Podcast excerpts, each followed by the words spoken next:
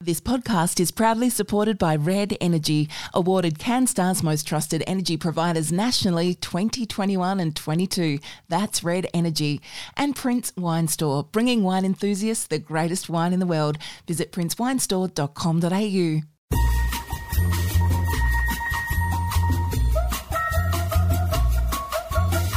Don't Shoot the Messenger podcast with Caroline Wilson and Corey Perkin. Hi, everybody. Welcome to Don't Shoot the Messenger. This is episode 252. I'm Corey Perkin, and with me on the airwaves, a long, long way away from our studio, is Caroline Wilson. Hi, Caro. Where are you in the world? I'm back in Amsterdam, Corey. Lovely to hear your voice again. Lovely to see you again. It's cold but beautiful here. Crisp, quite sunny days. One, we've had one day of rain and um, about five or six degrees, so not too bad at all. There's been a bit of snow, but I've missed that. Speaking of cold, it sounds like you have one. Did you pick up my lurgy last week? Well, I hope not. Yes, thank you very much for that. Um, I don't know, Corey. I think travel I did sit next to someone on the plane who was sniffing a lot, and um, I'm just, you know, going to get through it. But look, it's just beautiful to be here and see the family again. Great. And I'm having a lovely time. Got a couple of good tips for you, Wonderful. as I'm sure you do for me. Well, we'll get on to um, Amsterdam talk in a minute because everybody loves to hear what's happening. We'll also talk about the Australian Open. The tennis hasn't lost its luster? And I have a book, and you and I have a recipe. We share a recipe because we've both had this and we think it's amazing. You've been to the movies, seen a great film, the one with uh, Bill Nighy, which I can't wait to hear what you talk about. Firstly, Caro, there are a couple of things in the mailbag. And don't forget, potties, we love to hear your letters, brickbats and bouquets, so keep them coming. Um, we have this one from Anne via email. Some time ago, Caro and Corey talked about the Lost City of Melbourne film and they recommended it. I just wanted to let them and everyone know there is a showing of this film by the City of Boroondara on Wednesday, March the 1st from 6 to 8:30 p.m. at the Hawthorn Arts Centre. Oh, and what a brilliant tip. Uh, the tickets, Caro, are $10. And if anybody would like to go to this film, which from memory, Caro Wilson nominated as one of her screens of 2022, you can book via the boroondara.vic.gov.au backslash arts website. So Boroondara. It's a beautiful film. Yeah, B O R, just in case people confused how to spell it, B O R O O N D A R A dot vic dot gov dot au backslash arts. Yes, Caro, that is really one for the diary date, isn't it? It is, and um, if you haven't caught it, I can't believe it never got a wider release. I hope it does. I think it will. Often, you know, films come on at film festivals and you don't see them again for about six months. But um, a bit like Bill Nighy in Living, I think that was briefly on at the British Film Festival, and I I'm going to talk about it in a moment. Any other correspondence, Corey? Yes, um, from Yvette Caunt via Instagram. Hi, ladies, another great episode. I'm with Caro. Affragata needs alcohol. I am a huge fan of this dessert and have always added Frangelico. Oh, there you go. See, we were trying to work out what you might use. And she said, Glad to hear you are feeling better, Corey. Thank you, Yvette. That's so kind of you. And while we are thanking people, can I please thank, on behalf of Miss Jane and Caro and myself, Thank you to Red Energy for supporting our podcast. You guys are great. And don't forget for all your energy needs, particularly if you're moving house and thinking, mm, might get a new energy retailer, Red Energy on 131806. Now, Caro, let's talk about the Amsterdam trip, why you have gone, what it's like over there. And firstly, let's begin at the beginning with the flight. So, are you still wearing a mask on a flight?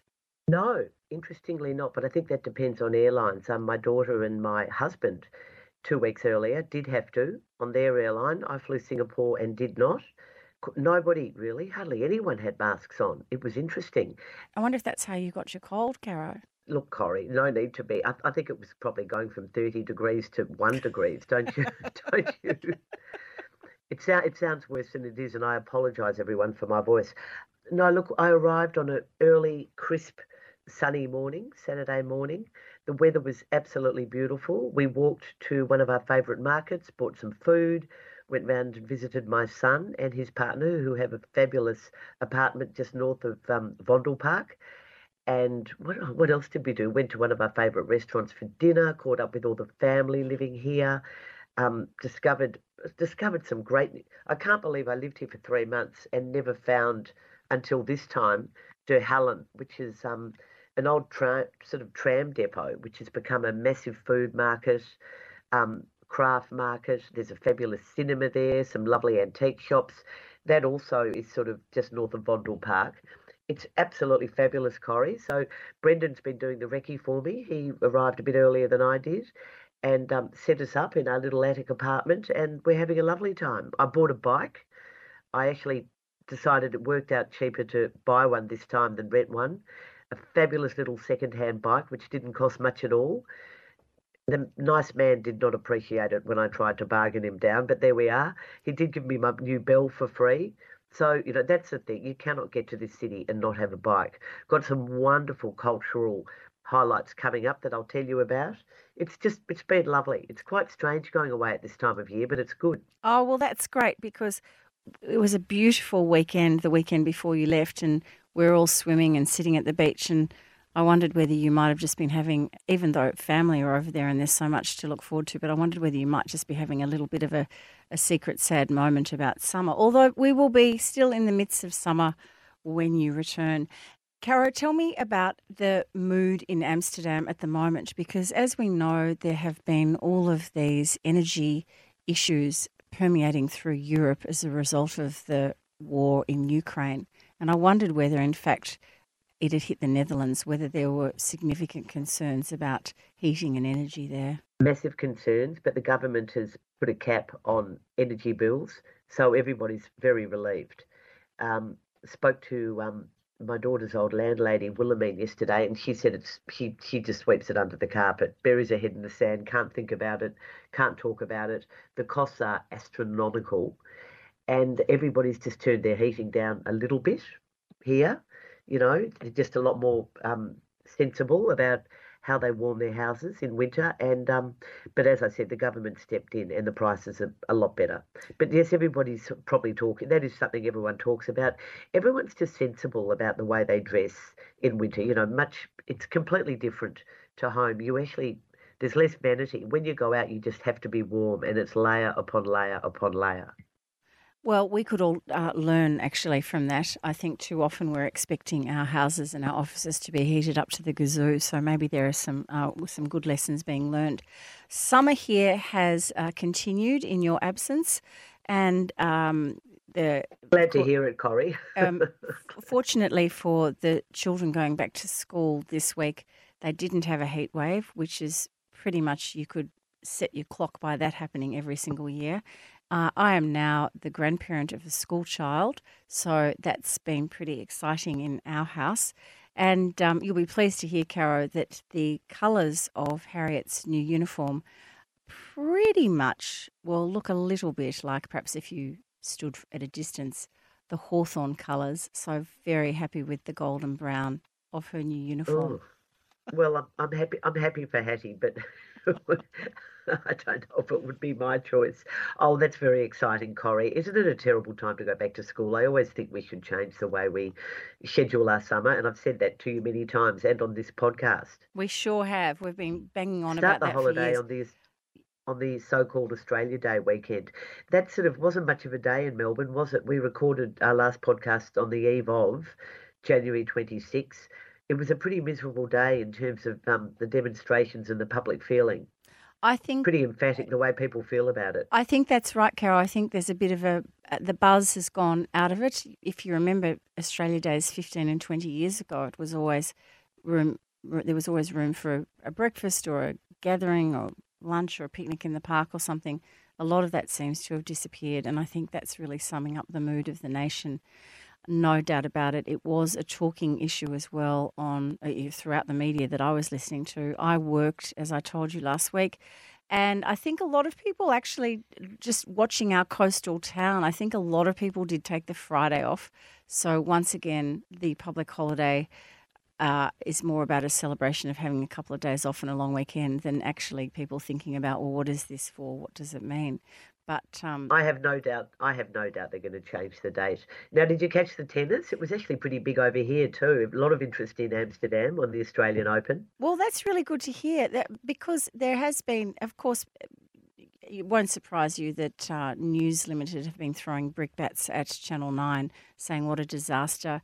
Months ago, Channel 9 signed a $500 million deal to extend its broadcasting rights uh, until 2030 for the Australian Open tournament. And they are saying that ratings have been down 30 to 40%. Uh, although it is interesting, the crowds have been good at the tennis. They've been really good around Melbourne Park at all the external sites and Federation Square and everything. I think there's been a real buzz in Melbourne, at least one I've picked up.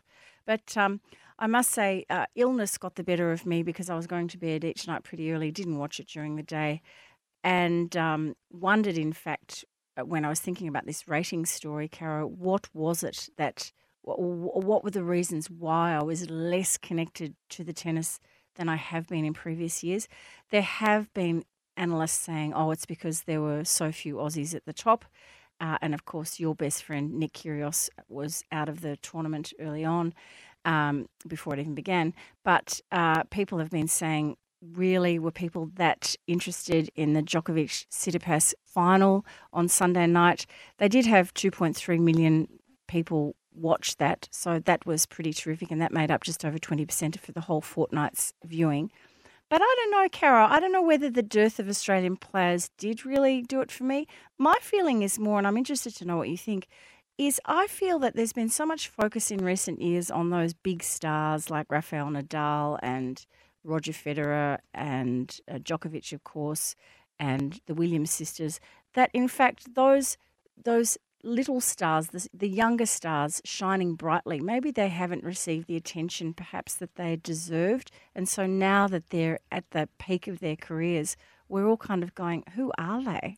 Um, I think tennis is always about the big names. I think Djokovic really divided people as he has for the last couple of years. And it was, you know, there's a whole political situation with his father, created a lot of bad feeling.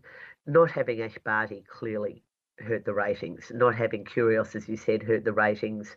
The retirement, if he goes along with this retirement of Serena, obviously, that's someone who has really gone, you know, really made a big hole in the women's calendar. I think the withdrawals really did damage the tournament, but I thought there was actually some great tennis. And Tsitsipas is just a, a big hero here. And although he lost in straight sets, that sort of belied the um, effort he put in. That second set, he really spooked Djokovic. I agree. It was very good tennis. It was really good tennis to watch, no doubt about that. And the women's final was terrific as well. Yes, it's um, it's it's interesting to think about tennis and, and, and where it sits in. Do you remember though? Maybe there are there were fewer distractions when we were younger, but I can remember just being glued to that television set for those two weeks. I think I think there was also the Swedish invasion and you know names like um Gerulaitis and the Stasi, and you know they were big stars John McEnroe Jimmy Connors they were they were controversial they were loud some of them were incredibly bad sports and probably damaged the sport but I think it's changed a bit I love the tribute to the women pioneers yes you know including Evonne Goolagong I thought that was absolutely brilliant and um, I thought it had some great moments I just think it was hurt by the lack of star power particularly Australian star power. Well, let's hope that all changes in the next couple of years. Caro, I'm glad you were watching it uh, over there with your little pair of clogs on. And um, did you have a view? Did you have a view about the Prime Minister spending three nights at the tennis?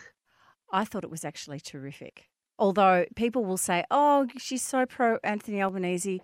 Do you know what? There wasn't an awful lot happening on the agenda, and I think to be seen, to be part of it, was a good thing. Of course, all bets are off if there had been uh, those terrible floods of this time last year or, or bushfires or anything else. Of course, that would have been inappropriate and he would have had business elsewhere.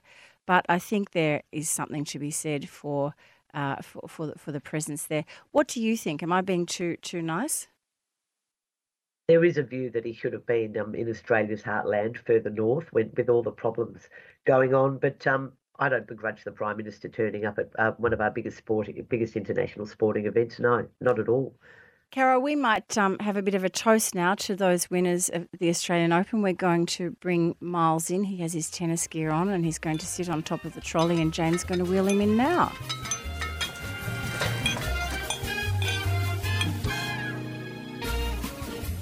Miles Thompson from Prince Wine Store joins our podcast every week. Miles, it's delightful to see you in person, and Caro's on the line from Amsterdam, where she's probably having a beer, or I don't even know what they drink over there. But um, we're talking about Chablis this week. Mmm, good stuff. I am really, really crazy for Chablis. Oh, good. And I think probably well, well, really, since we've been working with you on the podcast the past couple of years, summer hasn't been summer without a dozen or so in the box from Prince Wine Store going down to the beach for summer. Got to do it. It's Perfect. the perfect match. Tell me or tell us about Mm. Chablis. Tell us about the grape. Tell us where uh, primarily it's grown, the best the Sure. best Chablis growing regions in the world. Well, and here in so- Australia too. Well, so Chablis, so Chablis is, is the region, uh, and there's a, I think there's a town as well. But Chablis is the region. Um, it's all Chardonnay, and it has to be. So if it's it's if it says Chablis on the label, it's all Chardonnay. That's the way it is. That's the law. We can't. We, we used to be able to here in Australia put Chablis on the label, um, but we can't anymore because we have we have an agreement with Europe with wines and wine labeling and that sort of stuff. So it's like this protected. It's this protective region, and it's protected because it's so unique. So it has this particular soil type, which is called Kimmeridgian clay soil, and it's these clay soils with basically fossilized sea animals in it. So this really like limestone rich, and it's what gives Chablis its really racy, zesty, sort of mineral driven palate and nose. And it's got this typical, often you hear them talk about oyster sort of oyster shell, or maybe even like iodine, but that oyster sort of shell aroma in particular is what you associate with Chablis. It's that real kind of like racy, crunchy, super vibrant style of Chardonnay. So if you think unoaked Chard, if you think what we maybe think of Australia as unoaked Chardonnay, that's kind of what you're thinking with Chablis. Now Chablis can be oaked and not. Depends on the producer. It's usually you don't see it as much as you might hear in a normal sort of Chardonnay, but it's usually about that purity that you get from Chablis. And so would it, so does, does it then it might vary in colour? Um, yeah, colour's always a funny one. I wouldn't. deeper yellows. Of, of Yeah, so the deeper yellows you're probably going to see like further south down in like Burgundy, what I like call Burgundy proper, like down in that sort of southern southern sort of Burgundy area. Um, and obviously here in Australia, you'll see those more sort of deep colours. You tend to see it a little bit lighter coloured coming out of Chablis. Yeah. Uh, so if we grow it, if do do we we can't name it in Australia, but No. can we grow it? Well, it's Chardonnay, so you can grow similar? Chardonnay. Yes, but Yes. anything similar to it? No, I mean some people some people will say they make their their Chardonnays in that style or something like that. But you know, it's you've always got to be careful if you're comparing yourself to, you know, the original the original Soil the- and the original environment. Because that's what you yeah. can't that's that's the whole thing with French wine and Italian wine and these European wines is you can't you can grow the same grapes, but you can't recreate the wine because everything's unique. The soil, the viticulture, the, the, the, the even the, like the history and the winemaking and the microclimates and the weather and all that stuff go to make a particular sort of you know imprint the wine with a certain style. Can you explain why Chablis is so much more expensive on a, on average than other wines? Well, the, the, so the funny thing about Chablis at the moment is, or, or certainly the the last up until the last couple of years, was that when you looked at Chablis, say versus like somewhere like Meursault or Puligny Montrachet, which are these other very famous Chardonnay producing um, areas in France, it is very cheap in comparison. wait. So when you when you look at it in the Australian markets, it's always going to be expensive, like a lot of these European and, and other international wines Okay. are, because the taxes and the way that things are priced and shipping them over here and all that sort of stuff. Um, but in relative terms, when you look at the rest of Europe, in particular France and and Chardonnay, you know, famous Chardonnay producing regions of, of Europe and France, it's relatively cheap. Although that's changing. You're starting to see it pick up because Yeah. people are obsessed by it at the moment. So we- will we they, have a will they, Chablis produ- will they Mm. produce more then because the Well, world they demand can't is? because it's the so the area is defined. So you know they say this is the area of Chablis. You know, 10 k's north of here, 10 k's east of here, 10 k's west of there, and 10 k's south of whatever or whatever it's defined as, which is the soil type and right? And so that'll never change. You can plant more And- vines per hectare or whatever if you want to get maybe some more uh, yield out of your out of your vineyards. But So, you, Kaz, know, you Kaz, can't we're just stuck. you We're can't stuck just like with um, fifty bucks a bottle then. yeah, I'd say f- 50 bucks a bottle is your starting point with Chablis these days. Yeah. It used to be about 35, 40. You could get some nice wines, but just in the, it, literally in the last five years, it's just every year it's sort of gone up 5%. So now, So you're having a taste. You're having a tasting. Um, what what can you recommend? well, we're, we're having a tasting in a, c- in a couple of weeks. Um, and there's actually, we've just been looking at a bunch of, of wines and there's a lot of really good stuff. And there'll be a couple there. Uh, There's one that won't be there that I'm going to talk about today. And then, then there's a couple that, and then there's one that will be there as well. So you'll get to try it if you come along, although I think it's almost sold out. So. So tell us, um, tell us what you've what you're recommending. Right. So I've got two. I picked two really sort of what I would call like pure classic Chablis. They they don't use any oak. Both these producers. One's called Gilbert Peak, and one's called Le Chantemerle. Um, Chantam- Le Chantemerle uses no oak at all. Steel tank. Uh, they're third generation winemakers. Although the grandfather used to be at Cooper, which is part of the reason why they don't use oak because the son hated the smell of oak because they're always processing oak. So when he sort of took over and they were making wine, he decided no oak in the wines, and that's carried on now as well. So they're a very pure sort of example. So that lovely like citrus, that kind of quartzy sort of powder that you get, that like lemon pith kind of thing going on. Very very pure, very very clean style Chardonnay. And how much is the Le Chantemerle? So that's fifty five. yep. And the Gilbert Peak, they do the same. They don't use any oak at all. Um, it's it's all in stainless steel tank, but they do do uh, what's called uh, uh, Lee stirring. So when the the yeast cells die from fermentation, they leave them on the wine and they stir them through the wine, and it and it contact with the wine gives it this lovely texture and weight. So they're very similar in style. They have that like lovely sort of lemon pith, and they've got that real sort of like mineral driven nose, that oyster shell on them but then on the palate they have a bit more sort of flesh and weight and they've got this lovely texture that comes from that lee stirring so really cool wines but also but very pure at the same time Carol, I know it's early morning over there, but don't you just want to have a glass of Chablis the way Miles is describing it? It's just It- it- should beautiful. have one right now Oh, please, could we? but we're, I we're am at the right enjoying time. a cup of tea, Corey, at the moment. But I must say, I must say, if it was later in the day, it's one of my favourite wines. And you're right, Miles. It's certainly a lot cheaper over here when you buy it in Europe. oh i bet yeah So tell us about the Gilbert P. What price there? uh, so the gilbert peak is uh Peak, six, sorry, Peak. gilbert peak yeah p-i-c-q i think it is uh 68 68. yep So that is uh, Le Chantemerle at $55 a bottle and the Gilbert Peak uh, fif- $68 a bottle. Mm. Uh, neither of them are uh, in oak barrels.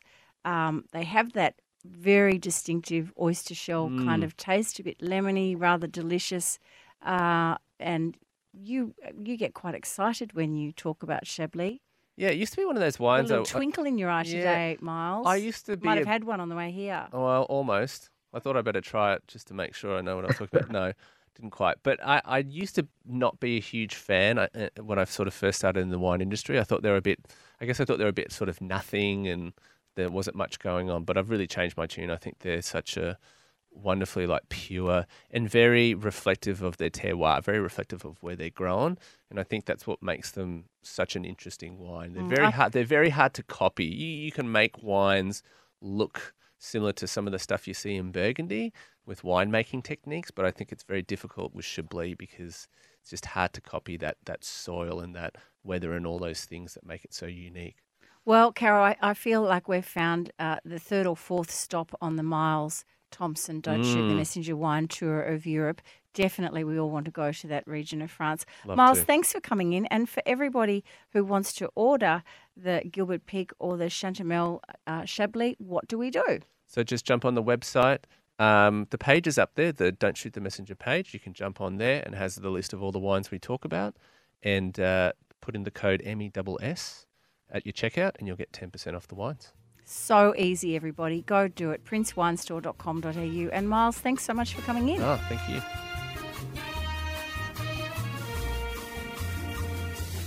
And that was Miles Thompson of Prince Wine Store. Don't forget princewinestore.com.au. And Caro, on to book screen and food. And I have a book today. So you let that little voice of yours have a break for a second. I'm going to tell everybody about All the Broken Places by John Boyne. John, John Boyne is actually in the country this week, and in fact, on Thursday night, will be my guest at an In Conversation at the South Yarra Library. So that's really exciting.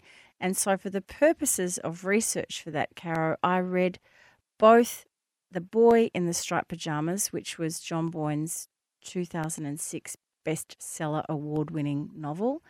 Uh, yeah, and breakout novel, wasn't yeah, it? it really was, and and has been picked up by a lot of uh, secondary schools as as a book to read as part of their syllabus.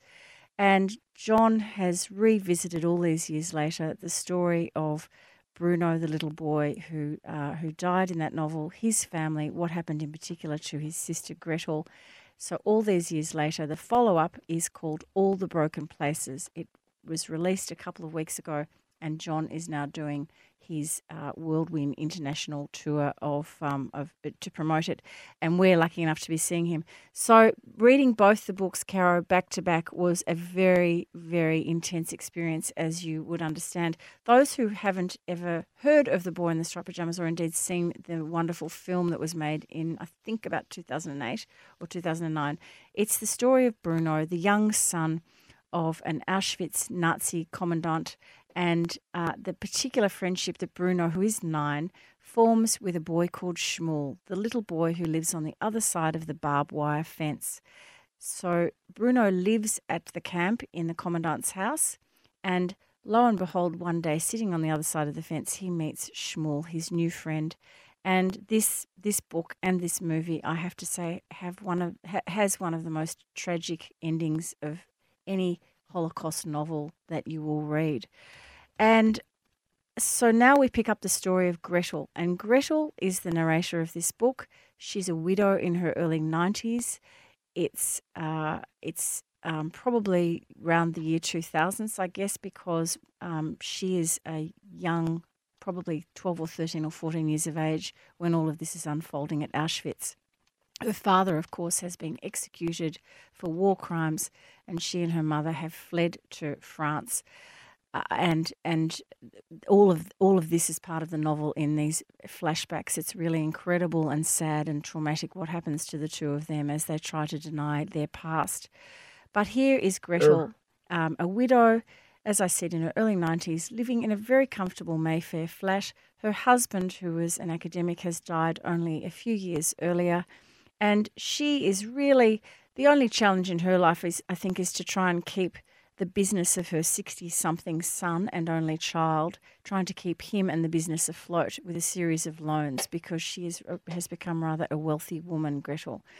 Um, as, as I said, she was uh, a young girl at the time of The Boy in the Striped Pajamas. And in this book, we go back to that time and we follow her with a series of flashbacks around that 10 year post war period when the family go to France and uh, and and then what what follows after that? She ends up in uh, in England and is married, and we um, and we travel with her through the past there as well.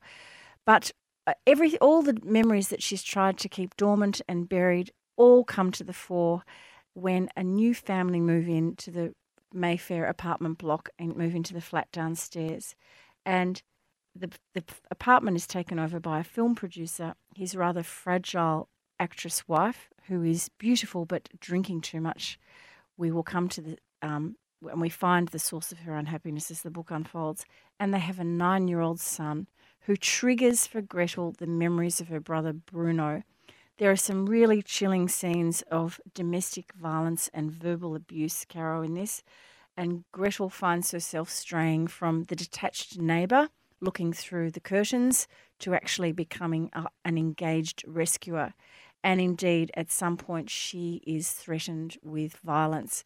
We wonder with this beautiful little boy with whom Gretel uh, becomes friendly, can she redeem herself? Indeed, is redemption possible at all? So, this book is a crackerjack novel, moves at a good pace. I think John Boyne may have some critics out there who may wonder about the possibility of redemption and the sins of an earlier life. But uh, it certainly is a really, really worthwhile novel. And if you read The Boy in the Striped Pajamas, you will definitely be wanting to read All the Broken Places by John Boyne. Do you need to have read the first one though? I don't think so, but I would suggest that people maybe Googled the boy in the striped pajamas, and there are certainly YouTubes of different scenes. It was a beautiful film. I remember that years ago seeing it. Yep, I saw the film. Oh, Great film. beautifully shot, wasn't it? And uh, and I think the end scenes are very important. Um, what happens to Bruno and Shmuel I think probably they create some kind of anchor for this second book. So you don't have to have read the first one, but you probably need to know what the synopsis is. Caro, off to the movies with you and our dear friend, I'd love to say friend of the podcast, Bill Nighy. If only. If only. Look, he's he's been nominated for an Oscar for Living, and if he won it, I would not be disappointed. I think he puts in one of his all-time great performances of a, a pretty sad, closed man, a public servant in England, sort of post war, thinking 1950s. Corrie, this is one of the most beautifully shot films I think I've ever seen. In the style of the old David Lean, sort of, or almost um, Ealing Studio dramas that came out of England during that time. He plays a public servant, he's aging, he finds out early in the film he only has months to live and it's what happens to his sheltered, closeted, sad life and what he tries to do in the end to make his life have some meaning. Great supportive performances, particularly by Amy Lou Wood, who was in that lovely three part um, TV series. Three, I think there were three seasons of um, sex education. She plays a young co worker who he befriends in his last weeks and months the story is simply beautiful.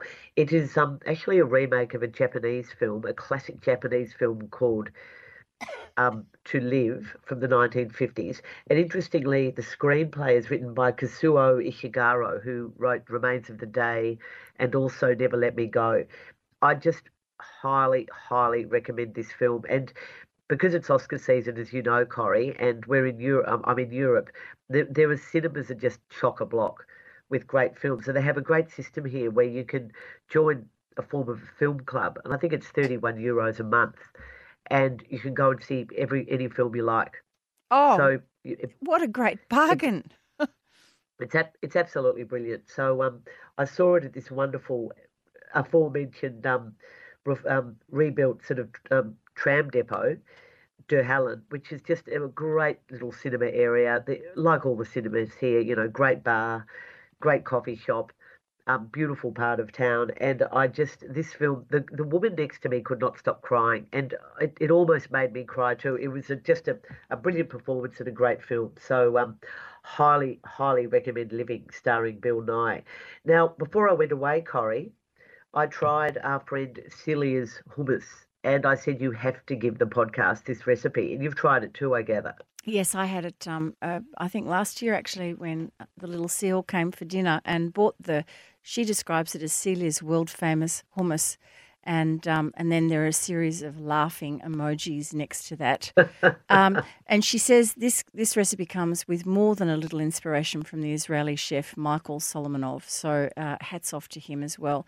And this is what is in the beautiful hummus 500 grams of Achva, spelt A C H V A, Achva brand tahini, two tins of Coles brand chickpeas, one and a half cups of iced water, the juice of one or one and a half lemons. Just work that out, just have a taste and see what suits. One garlic clove, one tablespoon of kosher salt or Maldon is also okay, and one teaspoon of ground cumin.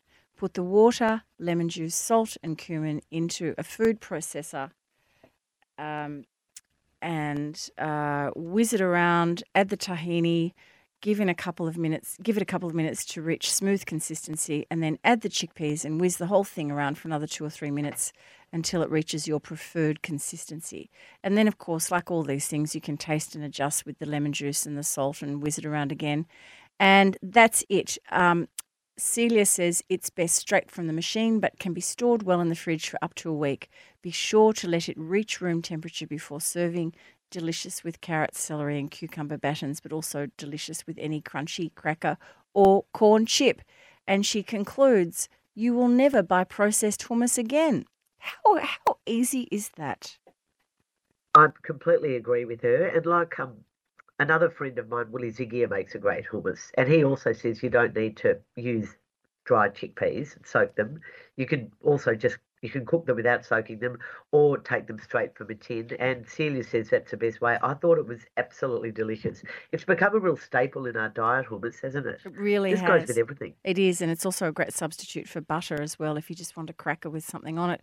So that was BSF, brought to us each week as it is by Red Energy, powered by the Snowy Hydro, a leader in renewable energy. Isn't it time you called Red Energy on 131806? Now, Caro, it's your turn to be grumpy about having a cold, or is there something else that's really annoying you? Are you familiar with the work of Pip Edwards? I am not, Caro. Well, you probably don't need to be, but if you follow social media, she is a, a social media influencer, one of the biggest fashion influencers in this country. She previously had a relationship with Michael Clarke, and she was apparently the reason for that dreadful scene at Noosa involving Michael Clarke and his former, I assume, former partner, Jade Yarbrough.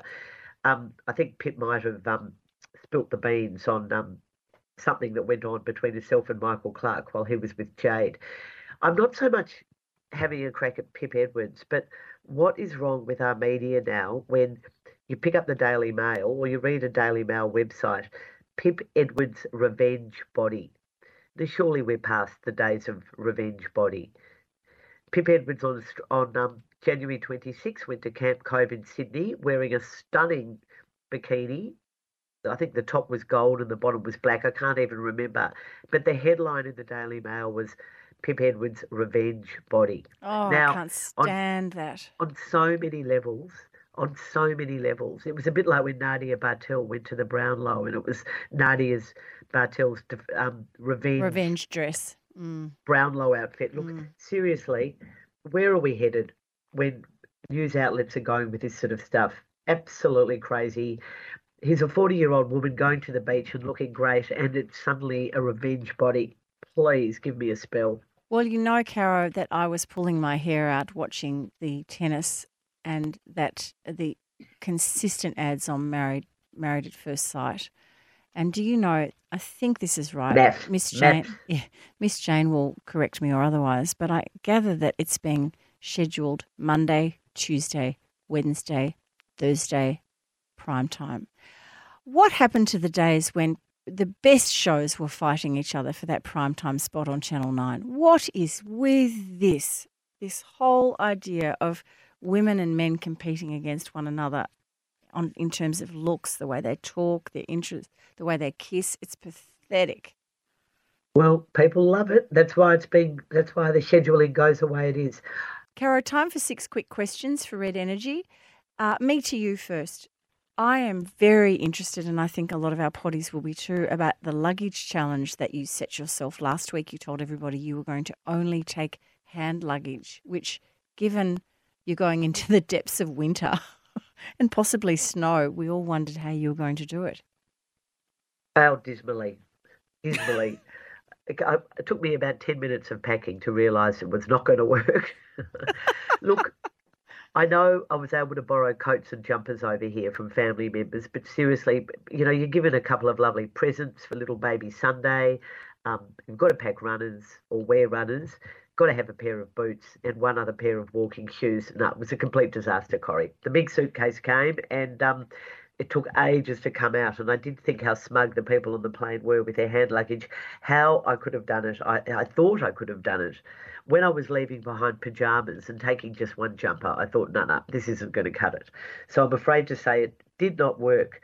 Corrie, which January mystery remains unresolved and has received little coverage. Well, Caro, have you been following the tale of Julian Sands, the actor who you and I fell in love with in the mid 80s because he was in that wonderful yep. Merchant Ivory movie, A Room with a View? Well, he's disappeared. He went hiking in California and he's disappeared. And I just thought it would have just received more coverage, perhaps here in Australia or indeed anywhere, than it has. So Uh, so Julian Sands, who is in his 60s, uh, very fit, very keen hiker, and a very experienced hiker, I understand. He disappeared in California's San Gabriel Mountains in, uh, I think it was two and a half weeks ago, so the middle of January. And um, there, there was great concern, of course, for his welfare, and nobody can find him. He was hiking around an area called the Baldy Bowl, which apparently at this time of year can it can sometimes snow in that region. But he's just disappeared, and I would have thought an actor of his note. He's been in the Killing Fields and a, well, not one of my favourite movies, Arachnophobia, but it might be yours. But box, boxing Helena, and um, and he's just disappeared. And I think that's it. I think he's gone. That's um that seems very odd, and odd they haven't found him. Odd that they haven't found him. He leaves a wife uh, and a couple of children. He lives in North Hollywood. Um, this must be devastating for everybody. Anyway, I just thought about him the other day because I remember seeing the first news flash, and it actually wasn't apparent or obvious or easy really to try and find out what was happening. So I thought mm, that's a news story that snuck by. Um, Caro, what footy story surprised you most this week? the departure, sudden departure of Geoff Walsh from the St Kilda Football Club, just four months after he took over with much fanfare as head of football. Um, the appointment was made pretty much in conjunction with Ross Lyon's appointment as senior coach and the sacking of Brett Ratten. It was, um, you might remember, broken on footy classified by Eddie McGuire, who had picked it up on the famous um, Lindsay Fox 80th yacht party because um, I think there were quite a few St Kilda bosses there, including the president, Andrew Bassat. Um, just days after St Kilda had announced they were further bolstering their football stocks with Stephen Silvagni going back to the club to work with Ross Lyon, Graham Allen coming back on in an expanded role.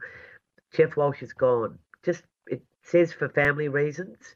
Um, I'm really surprised. I'm really, really surprised that that's happened so quickly, and um, it'd be interesting to see how they ultimately um, cover the loss. I think Dave Misson, who's also come back as a fitness boss, is going to take over in the short term. But um, I just wonder that the football department soft cap, the cost they are spending, and the bolstering of resources has been absolutely dramatic, and it's going to be very interesting in terms of payout and how all that works. But yeah, it did raise my eyebrows. I was very surprised. Corey, uh, human composting, yes or no? What on earth are you talking about? Well, it's um you, you this is this is starting to take off in the US. We need certain legis- legislations here, I understand, for this to happen here, but you can actually be buried in an insulated wooden box uh, about 2 meters in length and it's lined with waterproof roofing material and it's packed with wood chips and straw and um, there are two large spool wheels on either side of the box coffin, and um, it can sit o- across the floor. And the way it is oxygenated, uh, the body starts to decompose. And after about three months, you can then take the matter there are some issues. I'm trying to do this gently. It's it's it's actually really hard to talk about this because some people might be grieving at the moment, so I'm very mindful. But you can actually take some of the larger bones that might be left, and they can be pulverized and returned to the vessel for another couple of months of composting. Apparently, teeth can be removed to prevent prevent contamination from mercury in your fillings. And this oh. vessel, this box, much must reach 55 degrees Celsius for 72 continuous hours to kill any bacteria and so on. But once all that's done, uh, just little things start to happen. The wood chips and the straw are enough to transform to transform into soil, and your body just starts to decompose. And then, Caro, a few months later, we can take a handful of the dust and spread you all over the veggie patch. Gives a whole new meaning to the word landfill, doesn't it? Sorry to be flippant, but I, just, I think it Look, just makes sense. I mean, consider the uh, cremation, for example. does. Consider consider the the fossil fuel issue there, and I, I, I don't know. I just think body composting it does re- reduce. If, if human remains can be reduced to natural or, organic matter and through a natural process over a few months, then maybe that's what you do. I just wouldn't want to open the box. Miss Jane has her hand up. Oh, You're about I'm to tell us so- she'll no, signed I'm up for so it or something. thrilled that you've mentioned this, Corey, because it bothers me that exactly like you say, normal burials. My mother's ashes are under a mulberry tree I planted at my sister's in the Adelaide Hills, and my placenta is in a lemon tree hole. So Well, there you go. Well, we were talking about thi- this. This this topic, Jane, actually set off the girls on the walk the other day because we Georgie apparently has her grandmother in a drawer in in her walk-in wardrobe. Pete's mum and dad, who both lived in San Francisco, and he, he they wanted to be buried back in Australia, so he he accompanied both of them individually a few years apart back. They were in our walk-in wardrobe for a bit of a time, but I think it is time. At some point, you have yes. to have to say goodbye, and I think that's a great idea to spread it in an area where um, where nature can benefit. Jane, let's just leave it at that, shall we? Caro, I wouldn't recommend it on a windy day wearing a fur coat, as No, we know Sal that's- was doing. we know that story. I wasn't going to tell that story. Um, Caro, Australian-born writer Shirley Hazzard, who we love, she had a birthday this week. She was born on the 30th of January 1931. What is your favourite Shirley book? Well, I'm assuming she would have had a birthday. Oh, sorry, did I not say that? Would have. She's, She's no, no longer longer with with us. She's not being um, human composting as we speak. Look, she's a, a literary giant, Shirley Hazzard, and an international literary giant who became a, a famous sort of expat Australian writer, but absolutely no doubt her classic, The Transit of Venus, is one of the best books I've ever read. Just a wonderful, wonderful book. I love The Great Fire. I loved, um, is it The Evening of the Holiday? I pretty much loved everything she's ever written, and she didn't write a huge amount. I mean, she took years to follow up Transit of Venus, and I sort of can't blame her, given what an absolute classic it was. But um, yep, I, I would recommend it to anyone. I, I agree, and I think it's a perfect romance. It's the most perfect romantic novel, don't you think? Oh, it's just it's pretty tragic too. Corey, what's this week's amazing fact? Well, last week, uh, a question on notice, I said I was going to explain what the term woke means. And it's the old meaning of the word defines woke as simply the past simple tense of wake, as in to wake up or awake. Uh, it arrived officially in dictionaries in 2017, and it's described by Webster's as chiefly US slang, but the dictionary defines the word as aware of and actively attentive to important facts and issues, especially issues of racial and social justice. So, woke, Caro, is uh, is refers to somebody becoming informed about a particular topic in a political or cultural sense, and then, of course, they have woken up to these issues, usually issues of injustice. They've woken up, and um, it. Uh, it, it originates the first time it was used that we can track it. It was in 1962 in a New York Times article where William Melvin Kelley, the writer, title the title of this piece he wrote was "If You're Woke, You Dig It," and so it was a it was sort of drawing in on um, African American vernacular. And the beatniks, interesting, white beat, beatniks ac- actually use the word woke a fair bit. And um, in 2012, when the Russian feminist group Pussy Riot was imprisoned for a protest, and we remember that very well, they tweeted, Truth requires no belief. Stay woke. Watch closely. Now, of course, the word reached mainstream vernacular when Black Lives Matter movement used the hashtag Stay Woke um, during a series of uh, p- brutal police, uh, the mur- murder, murdering of innocent people by police. And I just wonder about whether people, when they refer to it, are using it correctly. It seems to have become a bit of a weapon for conservative forces, a word that people spit out of their mouths and they say, oh, you're so woke. You know, it's they seem to use it with contempt. I don't think they actually should because, in a way, it's a bit of a um, it's a bit of a compliment, Caro. It means that you've done your your study. But I've heard people say, um, you know, oh, you're so woke because you might say somewhere, oh, you prefer Joe Biden to Donald Trump, or you might say, oh, you prefer a soy latte to a double espresso, and they go, oh, you're so woke. I don't know. I just think people need to sometimes delve into the meaning of a word before they start throwing it around. Well, it's become a derisive to- uh, word, hasn't it? Particularly when um, someone like Andrew Bolt is writing a column, he'll use the word woke in a very sarcastic, dismissive way. That's right. And it makes us feel lesser, or pe- when people hear it, you feel lesser. But in fact, the original meaning of it is is that you are motivated enough to go and find out more. You have woken up your your um your your ability to, to, to learn more and your acceptance and your understanding. Anyway, I just thought that was a really interesting little uh, fact for this week. And um, I think that's it. Any other news from Amsterdam that you want to impart? Any words of wisdom? Oh, not really. Going to discovering a new local pool today, taking the little um, sunshine girl taking Sunday swimming. Right. And um, going to a look. I've got a couple of um, cultural events that are coming up. There's a massive Vermeer exhibition on at the Rijksmuseum. And oh, look, there's a lot going on, all of which I'll fill you in again when we next meet, Corrie. Well, we love your international travels, Caro. So stay safe, and we'll talk to you uh, maybe not next week, but the week after, I think. And um, and and say hello to all the fam over there. Thank you, Miss Jane, for pulling it all together and for getting Caro on the little screen. And of course, thank you to Myles Thompson from Prince Wine Store for coming in. And of course, to our podcast sponsors, Red Energy, 100% Australian electricity and gas. Thank you very much for your support.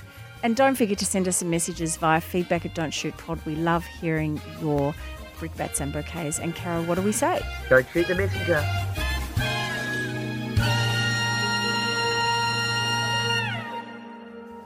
Thanks for listening to this episode of Don't Shoot the Messenger. And if you'd like to support the podcast, tell a friend about the show. Perhaps they haven't discovered it yet. You can send us an email to feedback at don'tshootpod.com.au. Follow us on Instagram and Facebook using the handle at Don't Shoot Pod and sign up for our weekly email. We'll send you the show notes straight to your inbox. And of course, thanks to our show sponsors, Red Energy and Prince Wine Store.